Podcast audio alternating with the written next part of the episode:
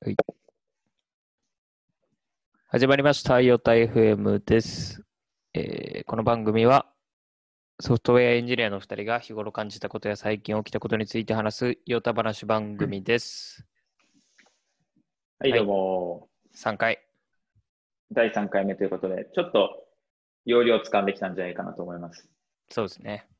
まあ、最初は結構、最初の1回目、2回目とかは、まうあ、んなんか、あたふたしてた気はするけど、うん。だんだん習慣化してくるんじゃないかなっていう兆しが、まあ、まだ3回目だけど、思います。緊張しなくなった。始まるあ、ときに確。かに、確かに確かに、ちょっと笑っちゃうけど、今でも。うん。 いや状態フームですって。もう、ラジオのパーソナリティじゃん、完全にそのマイク。いや ラジオのパーソナリティだもん。めっちゃ決まってんなーって見ながらすごい笑いそうになってた毎回笑っちゃうよ、これは。いや、いいんじゃないいいんじゃないですか。そんぐらい。パチッとやったそ方うでが。すね。うん。最近どうですか今週は。今週は、あの、フライヤーを買いました。お一人様。フライヤーあなるほのど、電気で揚げ物ができるうん。お一人用あのー。電気で揚げ物油を IH みたいに温めたと。あそうそうそうそう。あー、へー、そんななんだ。それで野大菜変だね揚をげ。物するのそう、だから大変だけど食べたいから、うんあーなるべそうくいうこと手軽にできるように。えー、え普通にそれは何有名商品なのいや、有名じゃないと思う。なんか聞いたことないメーカー。あ、 そうなんだ。アマゾンとかで買ったやつ。そう。えー2000円弱かな。そんな安いのえー、なんか、すごいでかい機械なのかなと思っあた。揚げ全物す然。るっていうか。いやテーブコルンビニとかであるぞ。ああ、違う違う違う。テーブルの上に置けるサイズうです。ん。あ、何もう、えーっと、コンセントさせばできるみたいな。そえー、えー、便利です。後でちょっと教えてそれ。う。はい。揚げ物結構家でしたくなるよね。でもそ食べたくなる。う。野菜の素揚げとかするだけで美味しいから。ああ、そうね。いや揚げ物、揚げ物やっぱさ、家ですごいできないじゃうん。ん。大変だし、なんか油の処理とかも相当大変でしょ。固めるテンプルを買いました。うんうんうん、そうそうそう、そういうのね。すごい嫌がるし、なんか。うん。うん。やっぱちょっと片付け大変だしな。そうなの。これはでも固めるテンプルで捨てて、濡れ布巾で拭いちゃえば、手入れは終わりなんで。えー、便利、うまい。うまいね、やっぱり。揚げた方が。えー、ポテト食いながらエンジニアリングができるっていう。揚げた自て分のでポテト揚げてんのポテト揚じげたゃがいいも切って。や、もう冷凍。そこはやっぱりああ、なるほどね。効率を考えて冷凍のバッてコ入れンるだコンけ。ビニと同じ要領でも。そえー、いいですね。快適なワークフロムホームじゃないですか。う。そうですね。うんえ、もう何ワークフロムホーム100%。 100%、今週も1回だけ行くんだけど、あなんあ、かやっぱりそうか、あれうん先週も話したっけ、なんか1回、結局1回ぐらいは行くみたいな。え、それ決まりでいくのそれとも、いや、決まりじゃ自ない。発的にそう。あ、そうなんだ。仲のいい人と行って、うん。うん。会ってやろうかみたいなのはうん。出てくるね。えー、それはやっぱ飽きるからうん。飽きるからというよりは、なんか逆に楽しいイベントになった。出社が。うーん。顔をつけああ、たまにね。そう。たまに行くといいよねっていうやつね。してこのヨタイフムと一緒で結構話題があるじゃん、一1週間に1回とかしかあ会わなーいと確かに。うん。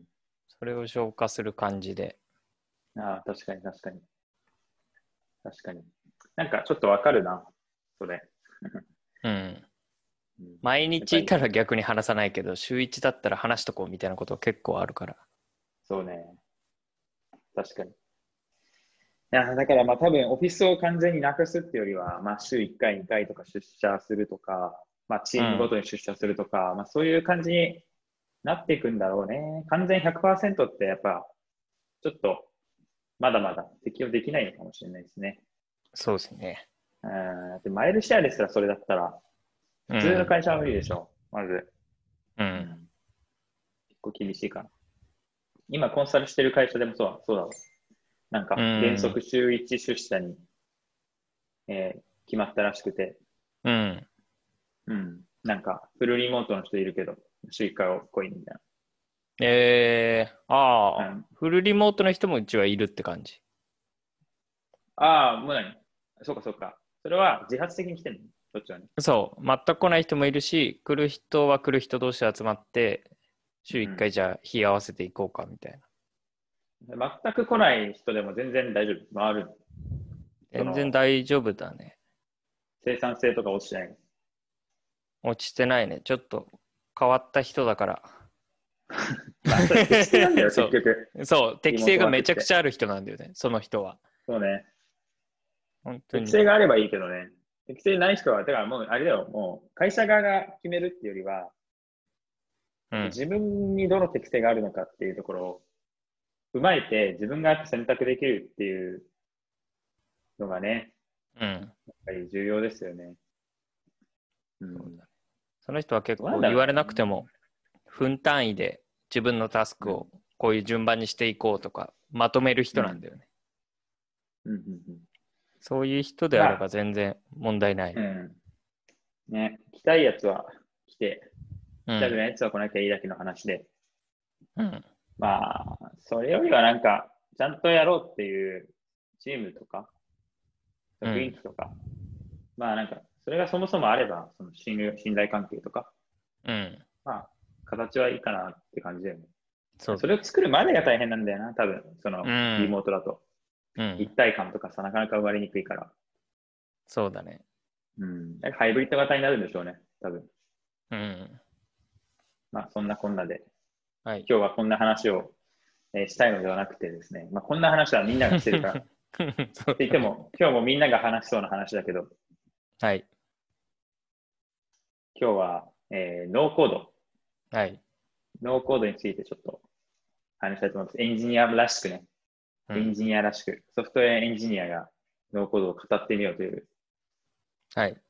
回ですけれども、っていうのも、えーっと、まあ、最近、その、アメリカえー中心に、えーっと、ノーコードとかローコードって呼ばれるような、うんえー言葉が結構聞こえてくるようになったというのがあって、まあ、えっ、と、まあ、僕の観測範囲でも、ツイッターで結構ノーコードアカウントみたいなのが出てきて、ノーコードアカウントっていうのは、もうノーコード勉強中です、アカウント。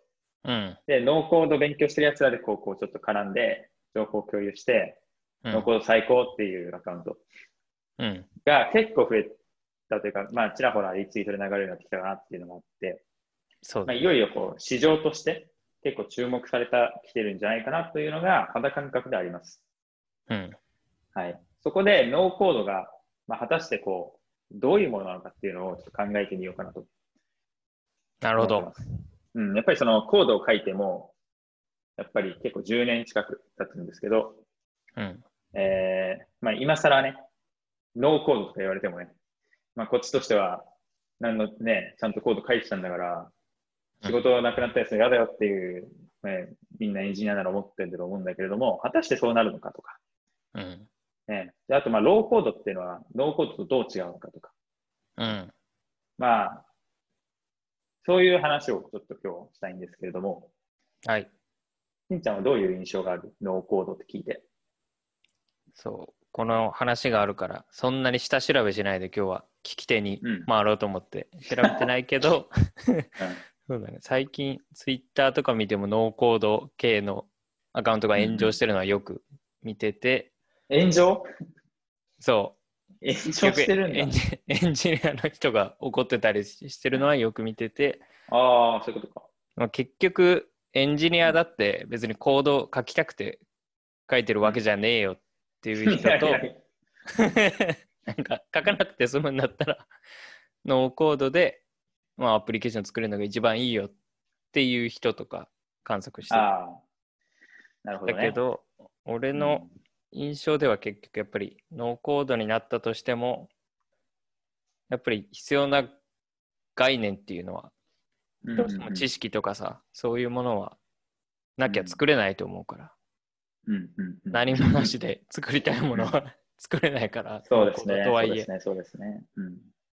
まあ、だから仕事がなくなるっていうよりは、コード書かなくても、うん。その、ある程度のアプリケーション作る知識とかがあれば、うんまあ、結局エンジニアがやって、GUI で作れるようになるみたいなのがはいはいはい。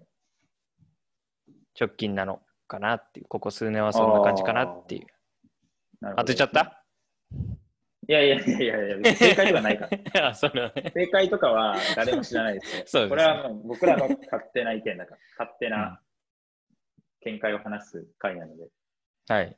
なるほどね。なるほど、なるほど。まあ、そうだね。まあ、なんか結構おおむね俺が思ってることに近いかなっていう気はしてるけれど、まあ、まずここでまず、えーノーコードっていうか、まずどんなものがあるのかっていうのは、まあえー確認なんですけど、うん。海外だと今、アダロって呼ばれるサービスと、バブルって呼ばれるサービスがあって、まあ、これらは結構、えーこの2つのサービスに似ていて、えっとう GUI で基本的に全て完結できるうん。ソフトウェア開発ツールなんですよね。はい。で、えっと、特徴としては、原理上、原理上、その、ロジックは結構何でも書けるうん。っていう理屈上っていうか、ね、そういう仕組み的には、プログラミングの GUI に近いから、まあ、言ってしまったら何でも書けるかなっていうのがあって、うん。でただ、その、頭の使い方、システムの頭あの構築をするにあたっての頭の使い方とか、まあ、頭の使い方っていうか考え方は、通常のプログラミングを用いたソフトウェア開発とあんま変わらないっていうのが印象ですね。僕もやっぱどっちも触ったんですよ。うん。アダロもバブルも触って、まあ、2、3個、サンプルアプリみたいに作ってみたんだけども、おあ確かにこれはよく考えたら何でもできるかも、みたいな。まあ、わいやうんわかんないけど、何でもできそうだな、よく考えたらって感じ。けど、あ、これをやりたいときどう書けばいいんだろうって、これ結局エンジニアでも考えていて、うん。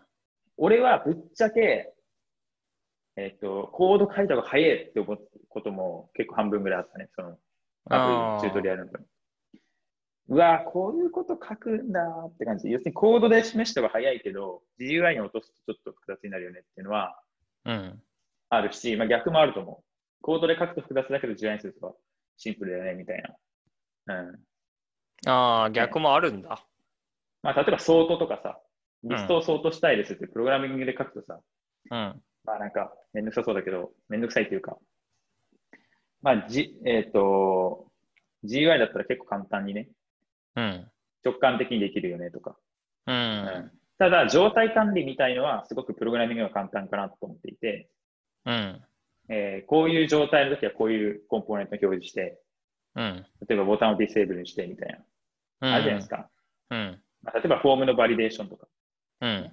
あの、フォームのバリデーション通ってなかったらボタンが、えータップできないですっていう状態にしておく。うん。まあ普通にあれってプログラムで、えー状態管理した方が、うん。まあ、圧倒的に直感的に書けるんだけど、GUI の場合だと、その if 文みたいな、if 文みたいなので全部書かなきゃいけないのね。結局うん。 if 文っていうか、こう、なんか、つらーつらーってこう手続き型で書くっていう感じなんだよね。うん。なんか汚い、汚い Java みたいに書くわけ。うん。あのーそれは、でも、えーやっぱプログラミングある程度こう概念的に理解してシステムってこういうふうに動いてることを理解していたら、えー書ける、っていうか、えー使えるけど、まあ、それが分かんなかっただけ厳しいかなって感じですね。普通にスキルとして結構ノーコードツールは必要。そのスキル、ノーコードツールを扱うというスキルがいっぱい必要だから、うん。うん。ではどっちが、プログラム書くのと普通にノーコード使うの、どっちがいいかっていうのは、全然それは場合によるかなっていうのが、所感です。ヒカルでも、そのノーコード、これだったら、もうノーコードで作りたいなっていうものはある。あ、でも、あるよ。えっと、ノーコードで作りたいというか、まあ、結構バイアスがかかってるよ。それはノノーコードに可能性を感じているというか、まあ、それで言うと、ノーコードで書けるものは書きたいってやっぱ思う。それはなぜかっていうと、えっと、保守が簡単になるんじゃないかなっていうのは、実あは、あ。やったことはないからわかんないんだけど、一度作ったものの環境構築がまず不要になるし、えっと、それを他人がエディットするのも結構簡単になるし、うん。えっと、あ、もちろん、いいところと悪いところあるわけじゃないですか。やっぱその Git みたいな感じで管理されてるわけじゃないから、うん。ブランチキルとかないから、他人に勝手に編集されたら困るとか、まあ、それはあるんだけど、まあ、それは一旦置いといて、えーっと、例えば動かなくなるとか、そういうのは多分ないんだろうなと思って、プラットフォーム側で吸収してくれるから、うん。なんか、あれ、3ヶ月前まで動いてたコード動かなくなったなとか、それは多分あんまないかなっていう気がしてて、うん。そこは結構心理的にはすごい、えっと、助かるのと、うん。まあ、あと、まあ、こんなんすぐ、まあ、こんなんどこでも使えるねみたいなコンポーネントを使い回せるから、用意されてるから、あそこをやらなくていいという、そのちょっとこう、スキップした感、あ。うんシ。ョートカットよりスキップした感というか、うん。うん、それがね、やっぱすごくある。うん、例えば、えーログイン画面を作ろうとするじゃないですか。したら、うんまあ、我々だったら、例えば Fire、今だったら Firebase を使って、ログイン機能って簡単に実装できるけど、なんだかんだ、まずフォームを実装しなきゃいけないから、まあ、うんフォームの、まあ、インプット要素とかを、まあ、何のフレームワーク使うか置いといて書くじゃないですか。うん書いて、さらにそこにバリデーション書かなきゃいけない。うん。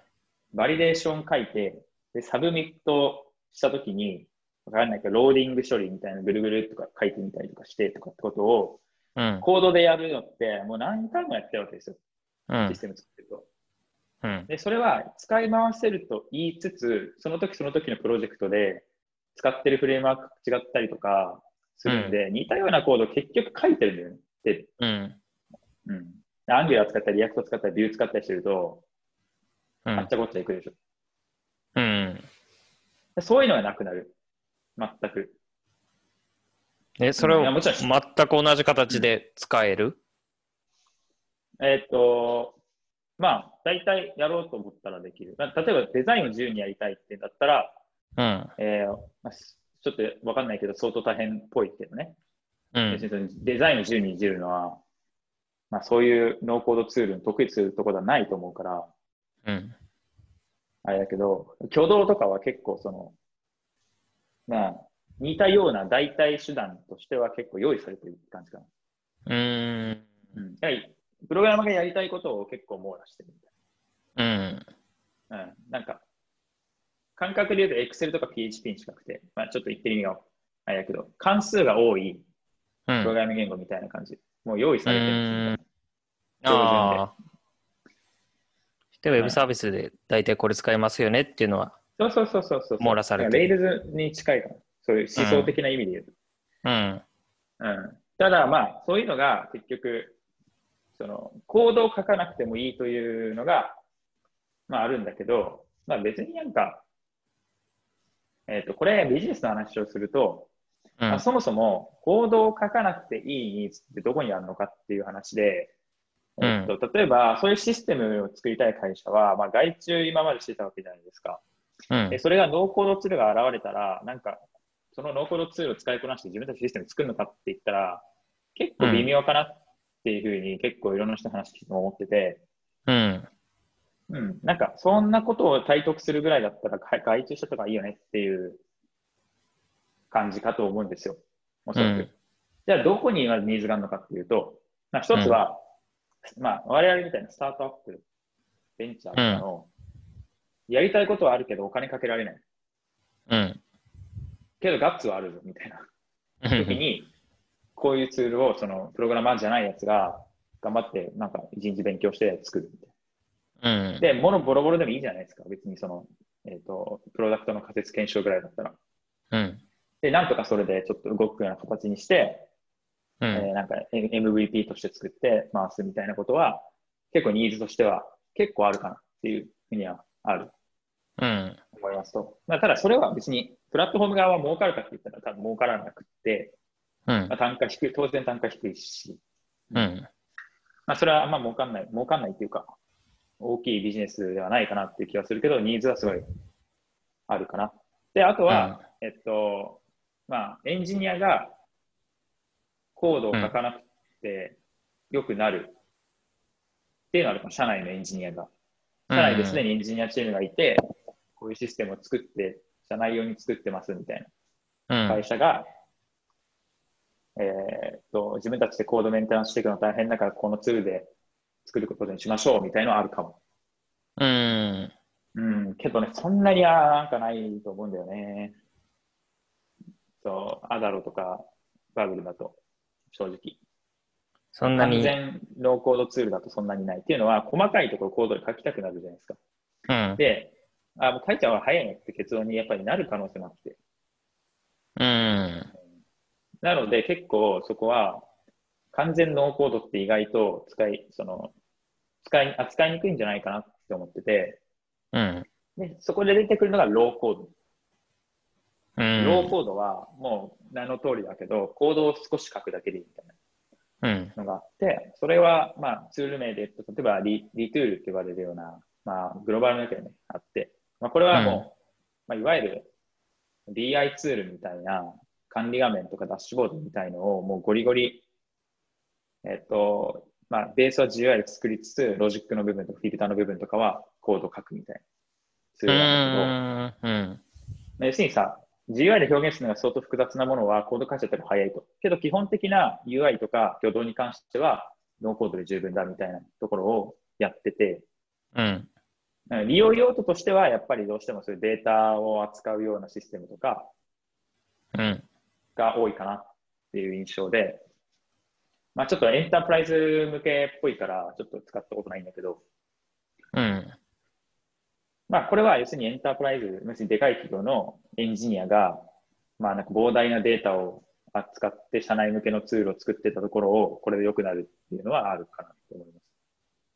うん。まああくまででも触れないエンジニアです。間違いなく。いや、エンジニアの工数削減って感じ。ああ、もう普通の人は無理。エンジニアじゃない人が。うん。あ無理、無理っていうか、まあ、やらないでしょ。なんかそあれの、を、うん。ガラケー時代にさ、うん。なんか日記、みんなで作る日記みたいなのが流行ってさ、ああ。すごい凝りたい人は自分で HTML ってなんだか分からずにでも勉強して作っていくみたいなのあったじゃん。うんうんうん。そういう、そのくらいのローコード具合ではないのかな。さすがに。見えてる範囲ブがログ、あ少ないあ、分。確かにあったよ。昔 FC2 ブログやってたけど、うん。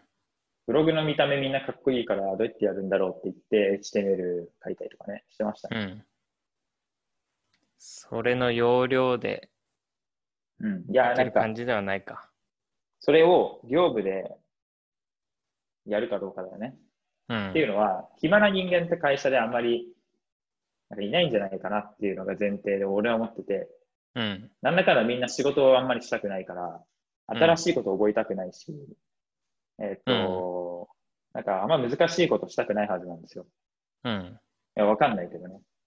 まあちょっと、そういう大きい会社にいたことがないからわからないけど。うんだから、なんで、結局、その、あんまり頭を使わず、え簡単にできることっていうのはやっぱり好まれる中で、うん。なんか、うーん、新しい、その、ツールを導入して、そのツールの使い方をまず覚えて、でさらにそのツール独独自の、うん。まあド、ドメイン固有言語っていうか、まあ、そういったものを覚えて、書いていってっていうのは、結構、その相当その、うん、組織改革するみたいな、うん。気合が上からとかじゃない限り、まあ、例えば IT 企業だったらいいんですけど、うん IT 企業でもうバリバリそういう文化ですよ。だったらいいんだけど、まあ、結構、うんまあ、非 IT とか、まあ、IT って名乗ってても、まあ、実際は結構レガシーですみたいな会社は、うん。まあ、やっぱそこまでやれないんじゃないかなっていう。まあ、非相手はまず無理ですね。うん、間違いなく。うんっていう感じ。で、なんかヤフリそう、それでノーコードの種類として、うんまあ、そういうこう、まあ、GUI で完結する、もう何でも作れますまんっていうか、何でも作れますツールと、うん。まあ、あと国内で言うとヤプリとか LINE みたいに CMS っぽい機能を提供して、ノーコードって歌ってるサービスもあって、うん。でアプリとかも、やっぱりその、まあ、ノーコードっていうか、まあ実際はやっぱりその大きい企業さんが多いから、うんそ。のでかい企業の担当者が多分アプリを作ってるわけではなくて、うん。まあ、アプリの中の人が、担当者が、えーまあ言ってしまったら半分受受託じゃないけど受注して、うん。アプリをまず作って、デザインも含めて作って、うんで、それを CMS として納品して、うん。っていう感じだと思うんですよ。で、中でプッシュ通知とか、まあ、そのなんかクーポン発行とかは、ポチポチできるようになってるかなと思うんですけど、多分、多分それも、僕の勝手な予想でちょっとこれ間違ってたら、アプリの方に申し訳ないんですけど、うん。まあ、結構その、だ企業の人は任せたいと思ってるはずなんですよ。エンタープライズの人は。うん。そういうのは自分たちでやるより、お金払ってるから、やってくださいって、まあコンサルチックに入ってくれて。うん。うん。だからそんな気はしてる。つまり、その、自分たちがあまり得意じゃない分野に関しては、うん。まあ、ある程度、こう、アウトソース、アウトソースってほど離れてはなくて、うん。コンサルっぽい感じでいてくれるけど、自分たちは、なんかあんまりしたくないと思ってるんじゃないかなって思ってますね。それこそクーポン機能があうるんアプリを手に入れても、じゃあどのタイミングでクーポン出せば効果的なのとか。そう、そそういれうっことてはさ、分かんないわかんないじゃん。あうんの、分析ツールでは見れるんだけど、その分析する見方もそうだし、うん。えっと、それをなんか逐一こう見て、こうだって考えてやるという業務をそもそもしたこしてこなかったじゃないですか。うんで。そこにそれをやらせるっていうのは結構、まあ、がっつりそこで人材入れるとかなら別だけど、うんまあ既存のその文化だと結構、特に大きい会社さんって難しいと思っていて、うん。まあ、だからアプリとかはうまく逆にうまくいっていて、まあ、そういった会社さんに対して、まあ手取り足取りサポートしますという売り方なんじゃないかなと思ってますね。うん。まあ、わかんないんだけど、実際のところは。まあ、だから、その、アダロとかバブルみたいなツールは、ツールの完成度はめちゃくちゃ高いし、そのツールを作ること自体もやっぱ相当年数かかるみたいなものにもかかわらず、セルフサーブ型だからうん。単価も低いし、意外とそのニーズも、まあ、グローバルで見たら一定差あるけど、その、全体の規模としては、実はそこまで微妙なんじゃないかみたいな話を、まあ、いろんな話をこう聞く中で、えーまあ、思っているかなと、今。なるほど。うん、まあ、結構いろんな人に話聞いたんだけど、ノーコードについて。なんかノーコードの授業、ちょっとやろうと思って撤退した人とか、うーん。うん、やっぱりその、スマホアプリ自体、まあ、スマホアプリに関して言うと、スマホアプリ自体にそもそもニーズがね、なくなってきて、うん。うん、まあ、みんなアプリ使わないと何何十個も、やっぱり、うん。そうだね。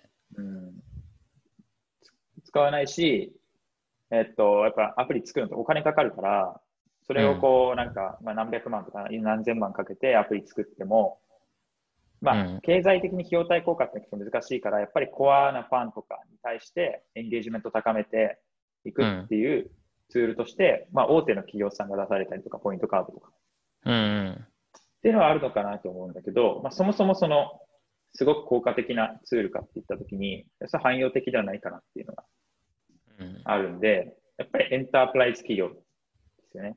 大企業、そういうブランディングを大事にしている企業、まあ、そのうんコアなお客さんを大事にしている、あまあ、大事にしているというか、コアなお客さんに対して大きいお金を投下していけるような会社さんとか。っていう印象でいるんで、うん。だからノーコードは結構言葉だけすごい走ってるけど、まあもうちょっと細分化して捉えたらいろんな種類があって、でそれぞれ立ち位置があって、得意不得意があってっていう感じで、プログラマーの仕事がなくなるわけではないかなと思うし、てかそもそもノーコードって、なんか Firebase もノーコードですよね。うん。うん。じゃあさ、なんかあの、もうそクうだラねウドのサービス自体がもそうだねう、。クラウドインフラがもうノーコードノーコードだから。ローコードでもあり。 JSON Web トークンの認証コード書かなくても Firebase 認証で済んじゃうし、ねえ、だから、データベースとかのね、接続とかめちゃくちゃローコードでしょ、すごく。うん。うん。だし、プッシュ通知とか、そう、プッシュ通知が結構革命で、うなんん。か iOS アプリ2013年とか12年の時開発した時は、うん。プッシュ通知を送信するっていうの結構大変だったんですよ。で、まうあ、ーんそれでプッシュ通知送信ベンダーがあんまり手軽なのがなくて、うん。で、iOS と Android って、まあ、iOS は、まあ、APNS っていう Apple のプッシュノーティフィケーションサービスと、まあ、GCN、Google のクラウドメッセージっていう、まあ、2つあったんですうよ。ん。で、iPhone に送りたいときはそっちやって、Google のときはこっちやってみたいな感じで、うん。プッシュ通知サーバーがそもそも2つあったの。うん。今も、今も2つあるんだけど、で、それぞれ、その、ベンダーとか、高いのはあったんだけど、うん。まあ、基本的にそのなんか0円から始められるみたいな、そんなになかったんです。うん。で、多分誰もこの事実は覚えてないかもしれないですけど、シロクって会社があって、うん。シロクっていう会社知ってますいや、わからないです あ。の、サイバ存ーじ上エげないンのです子会社で、うん。えっと、ちょっと名前を忘れてしまったんですけど、すごい優秀な若手社長なんですよ。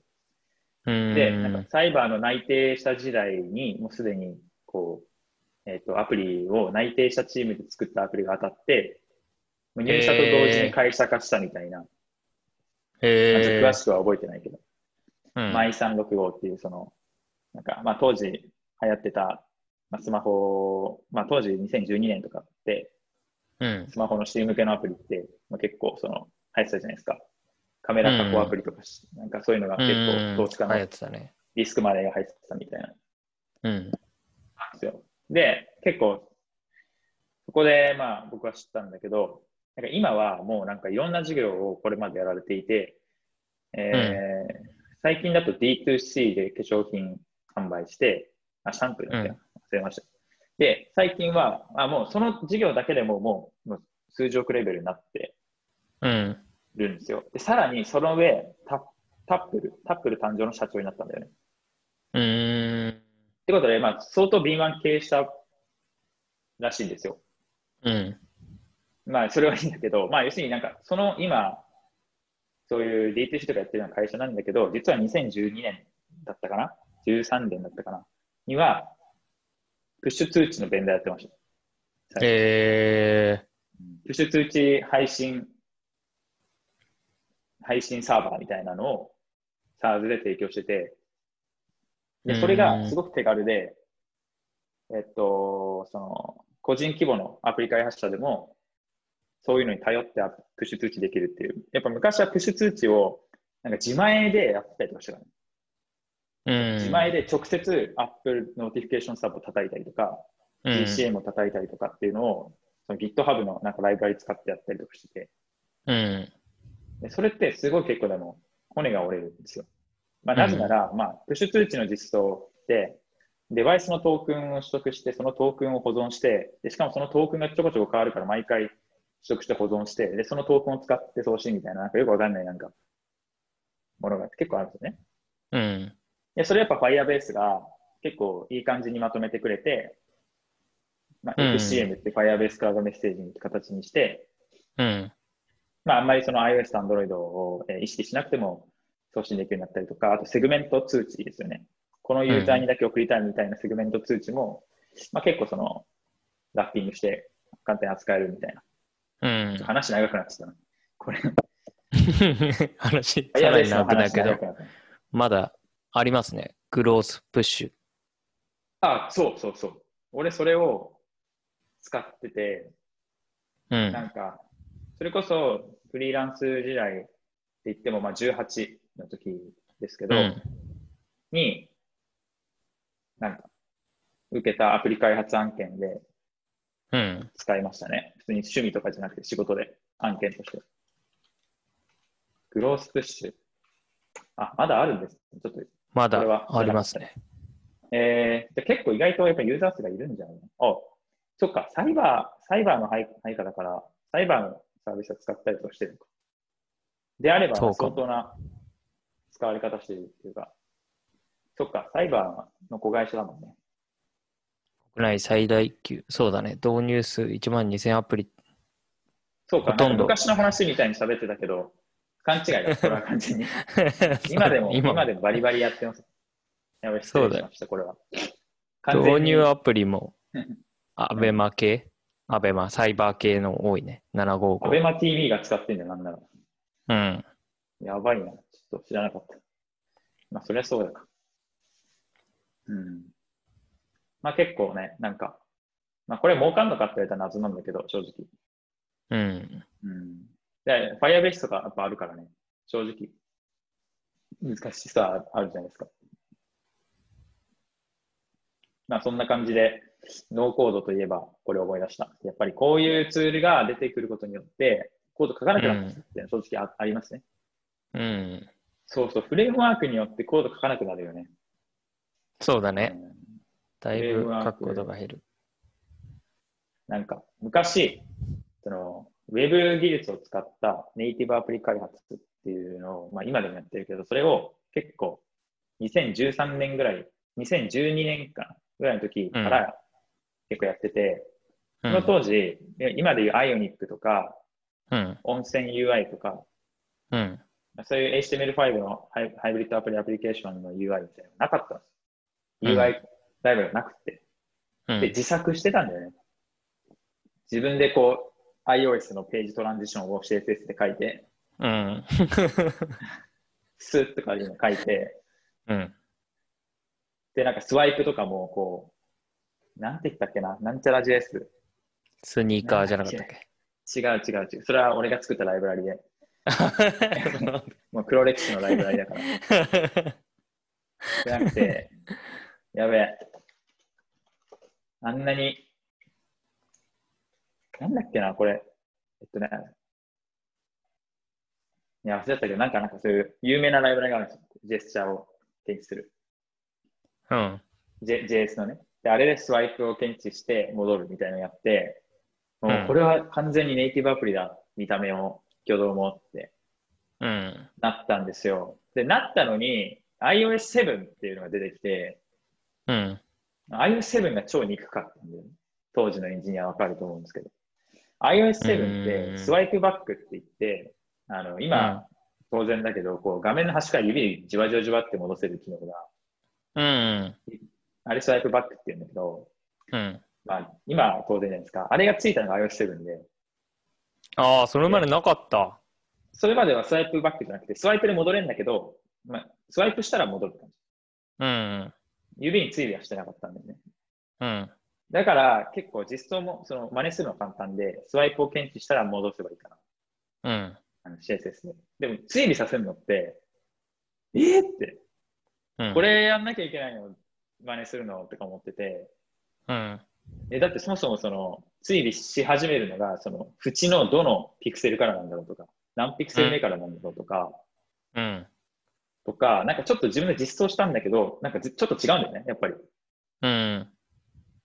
だから、これは無理だなと思って、パクうるの。ん。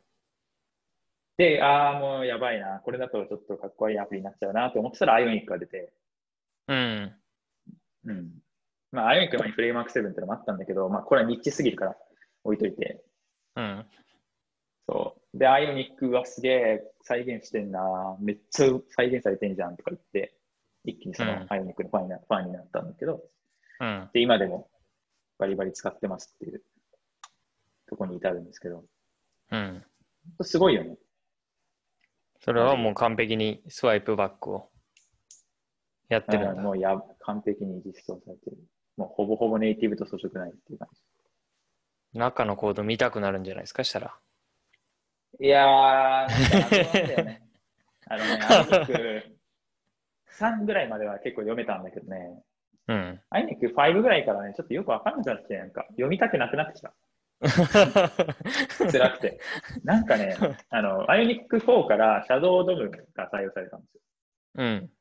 シャドウドムってわかるわかるわかなんる。か、シャドウドム、あの、結構その、まあ JS とかで定義したりするんだけど、まあうん。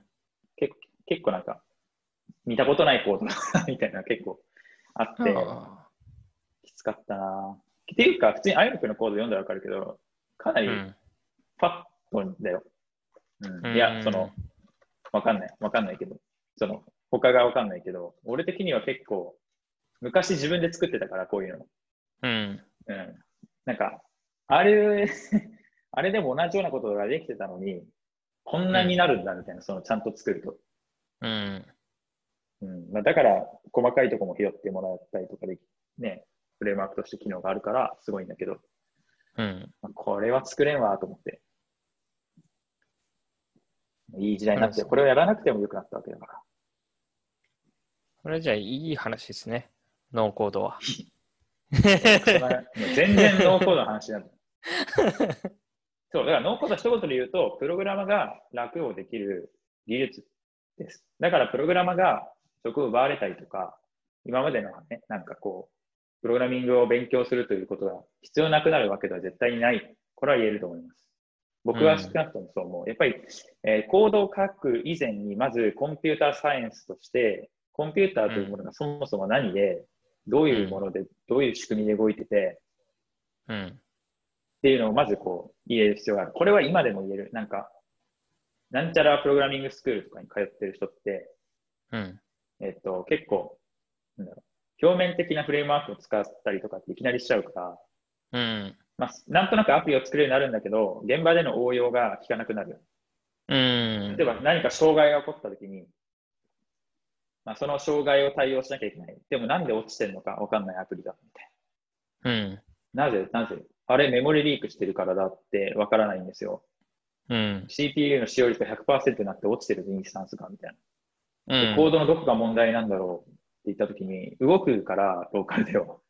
うん。うん だからわかんないんですよ。で、ここで、まあ、メモリーとか、スレッドとかの、まあ、概念とか、そういうことを存在というか、そういうの分かっていれば、うん。あ、ここの書き方まずいなとかって、こう、応用聞くとわかるとこあるじゃないですか。うん。なんか、それが結構、まあ、いんなんか、正直、えー計算機資源も豊富になってきたし、うんフレームワークもそういうところ考えなくても、なんか、勝手に GC してくれたりとか、今するんで、なくなってはきたんだけど、なんかそれはね、でも、引き続き大事かなと思いますけどね。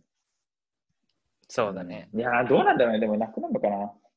いや、なくなりはしないんじゃないもうなんか、えーそんなことを勉、そんなこと知らないですよみたいな人が、やっぱり、大半を占めてくるのかな、プログラマーって。ああ、それはなってきそうだね。うん、だって俺ながってきても。高校の時に、まあ、コード、プログラミングしてるやつはほぼほぼいなかったんだけど、うん。まあ、それでもプログラミングしてるやつはやっぱいて、うん。まあ、もちろん札幌にもいて、うん。えー東京とかにもまあ友達がいていたんだけど、まあ、全員って言っていいほど、コンピューターから入ってるから、うん。その、まだ、なんていうのかな、プログラミングから入ったっていうのは、もうコンピューターから入ってるから、まずそもそもコンピューターで自分で自作 PC やってみたりとか、うん。自分でこうなんか OS ハックしてみたりとか、うん。まあ、変人だとなんか OS で自作関連で作るとかやってるけど、うん。そういうとこから入ってる人は結構やっぱり知ってるよねっていう。やっぱなでもよく考えたらそういうのいらなくなるんだろうな、多分。いらなくはなりそうだね。いや、なんか、大学の増井先生っていう、増井先生ってあの iPhone のフリック入力を開発した先生が、まあ、大学の教授なんだけども、まあ、あのうん先生が言ってるのは、符号的プログラミングっていう風な言葉を提唱してて、まあ、これ結構、まあ、ググったら普通に出てくる、ウィキペディアとかに出てくるような言葉なんだけど、うん。まあ、簡単に言うと、計算機資源の限界とか考えずに、コード書こうって話なんですよ。うん。うん、つまりなんかそういうのは時間が解決し、時間とか時代とともにめちゃくちゃその能力が上がるじゃないですか、コンピューターの処理能力は。うんだから、まあそのコンピューターのコード、プログラミングをする側があまり計算機にこうのことを考えず、計算機のそのなんかことに気使わずうん。書いていこうぜっていう考え方なんですよ。なるほど。まあ別にちょっと俺的な解釈はそうなんですよ。うん。うん、だから、え、こんな書き方すんのみたいな。だから全部持ってくるとかね。例えば、うん。えー、あの、ちょっと待って。スクラップボックスっていうサービスがあって、うん。まあ、プログラマー界では有名だけど、そのスクラップボックスとかも作ってる人が知り合いなんですけど、うん。まあ、多分スクラップボックスも、なんか、一覧、ページ一覧ページで全部、でっかい JSON みたいなの取ってきてるんだよね、サーバーから一気に。うん。で、で、ブラウザのオンメモリで処理処理してるからめっちゃ検索とか早いし、うん。えーっと、なんか早いんですよ、読み込みとか。うんおそらく。で、今までだったら、まあそんな、ブラウザのメモリーになんか何十メガも、何十メガとか、まあ何、下手したら何百メガとかデータ載せられないっていう、てか載せる常識はなかったけど、それができるようになってきたから、いいとかね。うん。うん。だから、なんか、もしかしたら、CPU とか喋っ、なんかごちゃごちゃ考えてるやつは、老害化されていくのかも。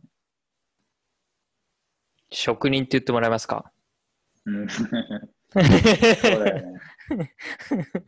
それは悲しいな。なんか自分で言ってたんだけど。だから、まあ言い換えれば、いや、でもノーコードに関してはね、ちょっとね、ない、まだ、まだ来ないと思う。そんなすぐには。プログラマーのコードを奪う。コードを書かなくてよくなってくるけど、全部は絶対無理だし、ん共存して、リプレイスできればリプレイされるみたいなもんだと思いますよ。うん。うん、やっぱり。それでプログラマーの職が失われるとかは、まあぷないっていうか、まあ、その講義でプログラマーってやっぱ残り続けるかうら、ん。ノーコードツールを扱えるプログラマーは、市場価値が上がる可能性はありますね。それは普通に。うん。うん、けど、そんなに今すぐインパクトはないと思う。別に3年ぐらいはインパクトないと思う。国内は少なくて。うただ、まあ、ノーコードを使って、てかまあ、多分これだね。多分やり方に関係なく目的を、をこう、バッチリ達成、スピードとクオリティを、うん。要件を。それをできるエンジニアだよね。総合力ね。うん。確かに。っていう意味では確かにあり方変わるよね。みんながみんな使うものではなさそうですね。どこの企業でもノーコードツール入れてますっていう世界は。そうね。 多分そうだと思います。だから、まあ、ノーコードは、や、なんか、趣味としてやっておいて、うん。で、もし会社の中の、その、業務とリプレイスできるんだったら、まあ、なんか挑戦してもいいのではって感じですけど、別にノーコードが、えー、今すぐ主流になるとかはないと思い思いますね。そうだね。個人的には。個人のコンサルコンサルとかだったら、うん。所得を伸ばせそうとかではうん。あると思うけど。うん、まあ、なんか、SIR とか、まあ、受託とか、うん、で、案件もらやってるような会社さんとかは、まあ、その要件によりますけど、まあ、結構割とそのノーコードで、えー裏側ノーコードで作れば、人件費を抑えて、うん。えー提供していける、そして単あの価格も安くして競合と差別化できるっていうのは、まあ、間違いなくあると思いますね、これは。うん。だから多分、そういう市場かな。うん Firebase みたいなもんだってことで、ね、うん。おそらく。もう同じくくりでしょ。Firebase もノーコードだし、まあ、ローコードとかね。まあ、大体似たような感じかなとうん。思いますね。うん。まあ、何でもノーコードじゃノーコードでしょ。SARS って。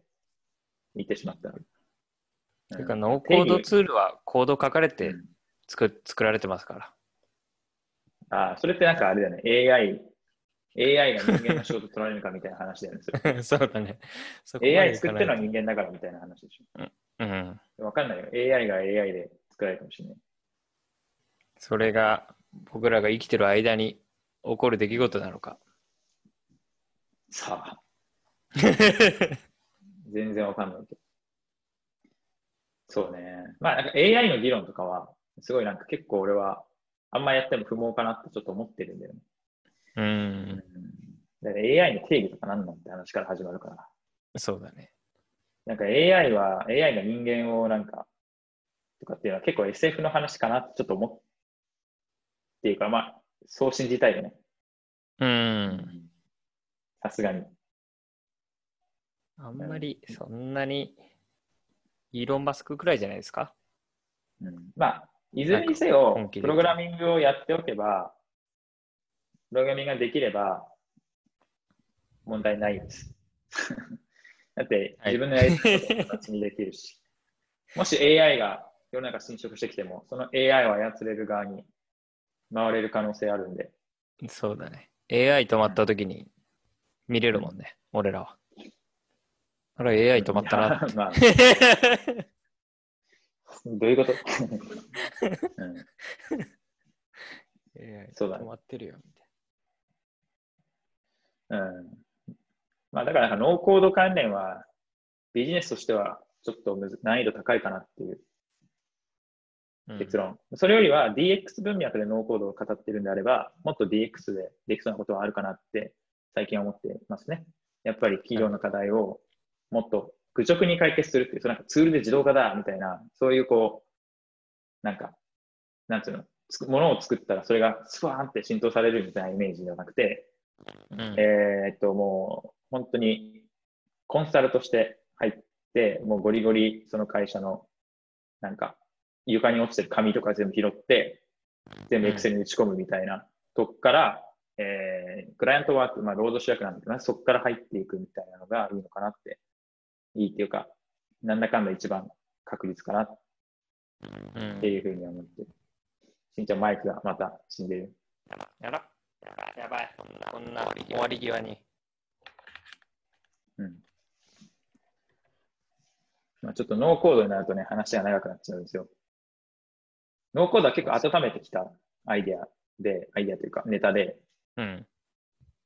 まあ、結構2点3点思うことがあったんだけど、最近結構結論が見えてきたかな。なんかなる幻想抱くじゃん。なんか、俺らさ、やっぱそのコード書いて稼いでる人、食ってる人間からすると、うん。やっぱりその、ノーコードになって、俺たちの仕事が楽になって、もっとや、もっと安く作れるようになって、でも、世の中はソフトウェア求めてるから、うん。バンバン提供できるぞみたいな、まあ、アプリみたいなの作れるぞっていう幻想はあるけど、まあ、実際には人間がすごく裏で動いていて、えーっと、まあ、コースかかっていて、っていうとこなんじゃないですか。だからうん、すごい、シルバーブレッドっていうか、ではないと思います。はい。はい、以上です。そのノーコードについて。どうでしょうか。面白かったです。嘘つけ、い本当 や、本当に面白かったよ。ちょっと一人語りの。一人語りになっちまったけど。いやいや。こういうのもいいね。一人がトピックスを持ってきて。うん。いやーね、だからアプリ開発で稼げないってことだよ。もうこれから。そのアプリとかのニーズもそもそもきついなっていうのと、うん。うん、なんかそういうことをやっぱやってる会社もまあ多いし、伸びている市場化って言ったら、まあ、へ減少してはいないだろうけど、伸びは鈍化かな、絶対してるでしょ、多分うん。おそらく。だって俺たちの生活がそうだもん。だってアプリ使ってないでしょ、普段なんかそのたくさん。そうなんだよね。結構億劫でしょ。多分、わかんないけど。これからアプリの波が来るかっていうのは、これは多分デバイスとかが変わってきたりするとあるかもしれないけど、うん。まあもう iPhone が結構ここまで成熟してくると、もう人間が iPhone でしたいことってもうやり尽くされてきてる気がしているので、うん。うん。どうなんだろうね。まあ、でも Apple のことだからまたすごいの出してくるんだろうけど、多分。それが楽しみで楽しみで仕方ないけど。あ出てきますかね最近のアップル。あんまりワク Apple なワんク。かは多分めちゃくちゃやきもきしてると思うよ。やっぱりそういう次なるデバイス、次なる常識をうん。生み出さなきゃいけない一番のポジションにいるわけで、うん。まあ、そこで最前線でそれをもう作ってるやつが多分本当尋常じゃないぐらいすごいと思う。なんか、その熱量とか、うん。それに対するこう、なんか、うん、捉え方、考え方、うん。うんで、特に今一番難易度高いんじゃないかな。そうだね。ね、ムーアの法則みたいに CPU も進化しなくなったし、うん。やっぱりこうデバイスの、まあ、限界、まあ、VR も解像度がやっぱりついてこないからまだとかっていう話も聞くんで、うん。う 8K んになったら本当だいぶ酔わなくなるって聞くけど、まだやったことないな。うん、 VR もね、だからそういうデバイスだようん。ね。やっぱり、ハードウェアの方かな。やっぱそのメガネみたいになってくるとかわかんないけど、AR とかさ。うん。ここでね、次の発明がいつに出るかって感じで。まあ、今年はちょっとコロナがあるから、うん。あのーなんか、それどころじゃなさそうだけど、世の中的に。うん、ここで AR グラス出ても外出たくないじゃん。外行って歩こうってならないんでしょ、うん。うん、家の中でしか使えないってなっちゃうじゃないですか。うん。だから多分、時期的には最悪だから、多分、今年何か AR 系のデバイスが出るとは僕は思わないですけど。うん。うん、まあ、向こう3年とか、5年とか、まあ5年くらいいっちゃうかな。この感じだと。2025年ぐらいに、まあ、かつて Google やってた Google グラスの Apple 版みたいな。Apple は絶対下手なデバイス出さないと思ってるから、そうだね。もう確実に、確実に常識になるであろうぐらいのクオリティにして、うん。だってこの AirPods だって最初めちゃくちゃバカにされてたわけじゃん。うん。う耳どんからねう。どん出てるとかね。うん。俺も思ったもん。俺、これは恥ずかしくてつけれないわって、最初思ってたし、でこれがもう逆に今俺、コード付きのイヤホンしてるやつ見たら、ちょっと、うわ、こいつまだ AirPods 知らねえのかと思っちゃった りする。それは失礼だけど、うんなんていうのかな、こう、うわ、この AirPods の心地よさ、この人知らないんだなっていうか、うん。知ってて使ってるかもしれないけど、知やば出いてはなさそうだけどな。俺もワイヤレス絶対いらないわと思ってたけど、なんだかんだやっぱ便利だもん。便利。AirPods Pro が超便利、特に。そんなにあ、持ってないよ、しんちゃん。持ってないですよ。いや、これは買った方がいいよ。ピーツのヘッこドれホはンねです俺これ2個目、なくして。 ねこれはね、めっちゃいい。やっぱり。次からあの自動切り替えみたいなのがつくんじゃなかったっけあ、そうなんだ。 iPhone と Mac どっちで音が出てるかっていうのを自動的に選択して今今はは iPhone その機能はあんまいらねえな。ってなるらしい。あ、そういう、それなんか完璧に動けばいいけど、うん、そのどうだろうね。そこがね、ハンドリングがね、微妙だと結局意味ないから。うん。そんそういうなんか機能っていうよりはな、そういう機能ばっかりだよね、最近は。まあ、仕方ないけど。あ、でもこのノイズキャンセリングは、えっと革命で。なるほど。うん、これは革命。やっぱり、あのね、普通にノイズキャンセリング自体は昔から技術としてあったじゃないですか。うん。けどね、そのクオリティがね、やっぱりね、全然 ぶっちゃけ違う気がする。いや、わかんない。俺、イヤホン詳しくないからあれだけど。うん。こんなにすげえんだって思ったもんな、最初。感動して。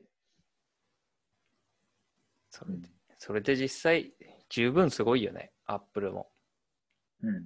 なんか、Google が、Google にもあるじゃんみたいな、Android にもあるじゃんみたいなことだけど、それを Apple クオリティで素晴らしいものにしますよっていうのだけでももう十分すごい。いやーなんかそういう企業の偉大さっていうのがね、もう一発とか二発じゃないからさ、うアッんプ。ルがやってることって。うん、もう特大場外ホームランみたいのをもう何発、5発も6発もやってるわけじゃないですか。うん。もう誰にも打てないみたいなもの。これをね、再現性持ってやってるっていうのはね、なんかね、もう普通にすごい。もう当たり前だけど、なんていうのかな、もう語れないですよね、普通の人間が。そこの凄さについて。うん。うん。だからそのかけらみたいなのでもいいから、まずは、ね、ちゃんとそういう仕組みを会社としては目指していきたいところですね。なるはい。いい感じで済まはせたい。んじゃないですか。はい。いや、なんか話し始めたら無限に話しちゃうんで、えっと、いいとこで区切りをつけましょうか。はい。 それは今回はこの辺でいきますか。終わりますか。はい、OK です。はい。では、ノーコード非常に勉強になりました。ありがとうございました。はい、ありがとう ございました。はい。さよなら。それではまた次回。はい。